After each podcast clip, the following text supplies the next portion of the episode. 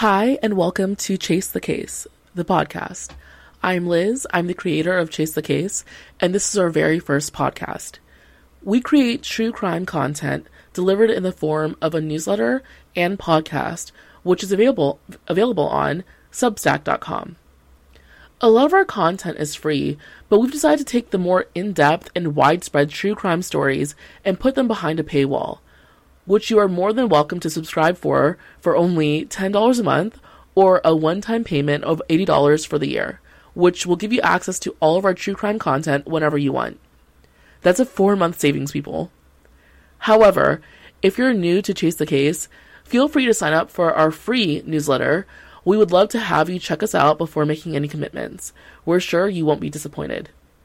Before we dive in, I just like to say that these stories, although entertaining and interesting, are about real people in vulnerable and horrific situations and should be treated with respect. Newsletters and podcasts like ours are able to put these stories in a context that is easily consumable but also informative.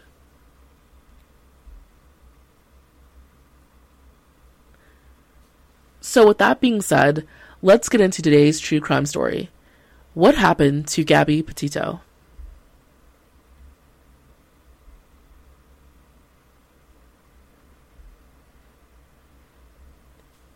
Now, I'm sure a lot of you are already familiar with this story. Social media led to the Gabby Petito case making headlines everywhere. Anyone who was anyone knew Gabby's face and was on the hunt for her. But what actually went down and who was to blame for the disappearance of Gabby Petito? The drive. In June of 2021, Gabby and her boyfriend Brian embarked on a cross country trip.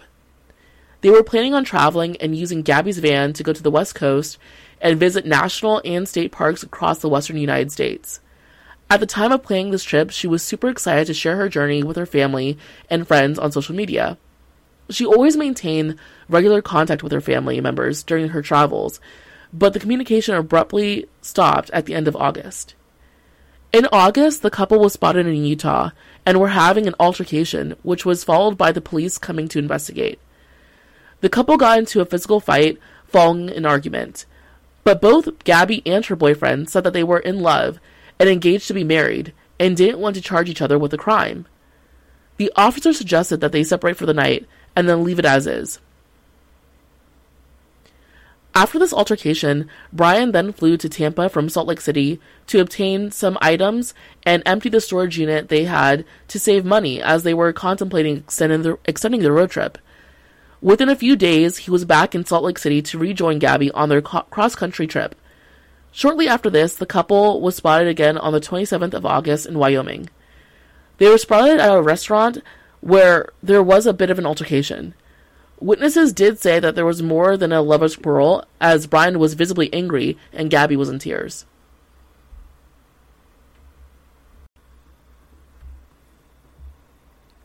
The disappearance. Gabby was reported missing by her family in September after she didn't come back from a trip cross country with her boyfriend Brian.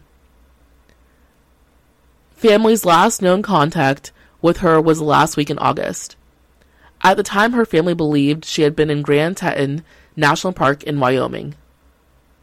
The last week of August, a woman came out and said she and her boyfriend gave Brian a ride in Wyoming. Brian claimed he had been camping by himself for multiple days, while Gabby was supposedly at their van working on social media posts. Brian then found out that the woman and her boyfriend were not going the way he wanted, and he asked them to stop and got out. Brian then came home to his parents' North Port, Florida home in early September without his girlfriend Gabby and said nothing to the authorities. He did leave his parents' home around two weeks later, disappearing without a trace.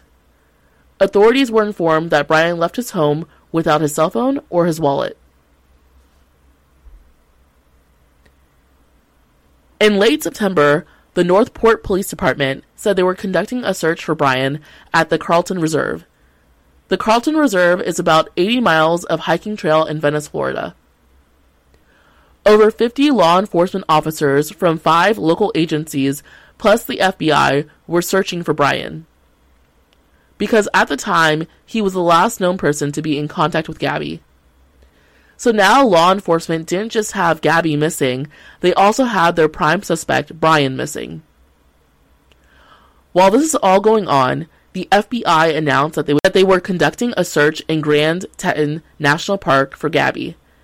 The national park is the last known place she's believed to have been, so that's where they started.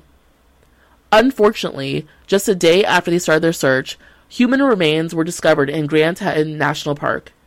They were consistent with the description of Gabby. A few days after this, the coroner did confirm that those human remains were Gabby's, but her cause of death was pending final autopsy, result, results as of t- September 21st. The search for Brian. Starting September 23rd, just two days after the official findings of Gabby's remains, the FBI issued a federal arrest warrant for Brian. While the search for Brian was underway in mid October, it came back that Gabby's cause of death was determined to be strangulation. And unfortunately, her body had been outside in the wilderness decaying for about three to four weeks before being found. And though Brian remains missing, authorities never explicitly connected him to Gabby's death.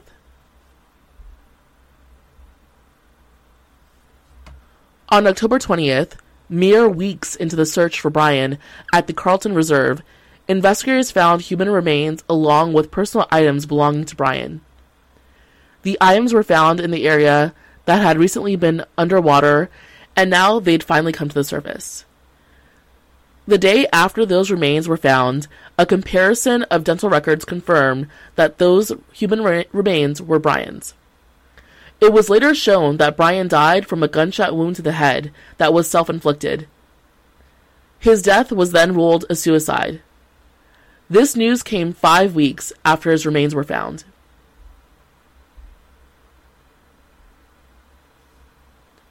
What now?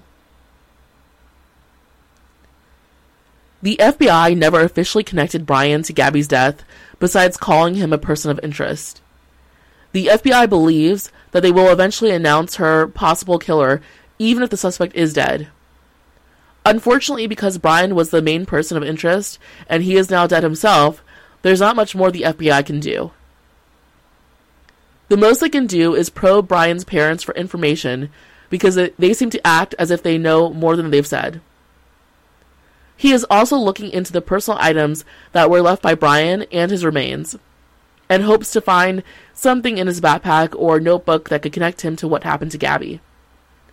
The FBI is trying its hardest to figure out what happened to Gabby, so her case can be closed and her family can have some peace.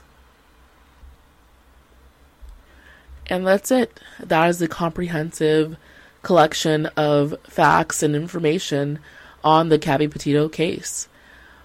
As of right now, there has been no new information introduced into the case.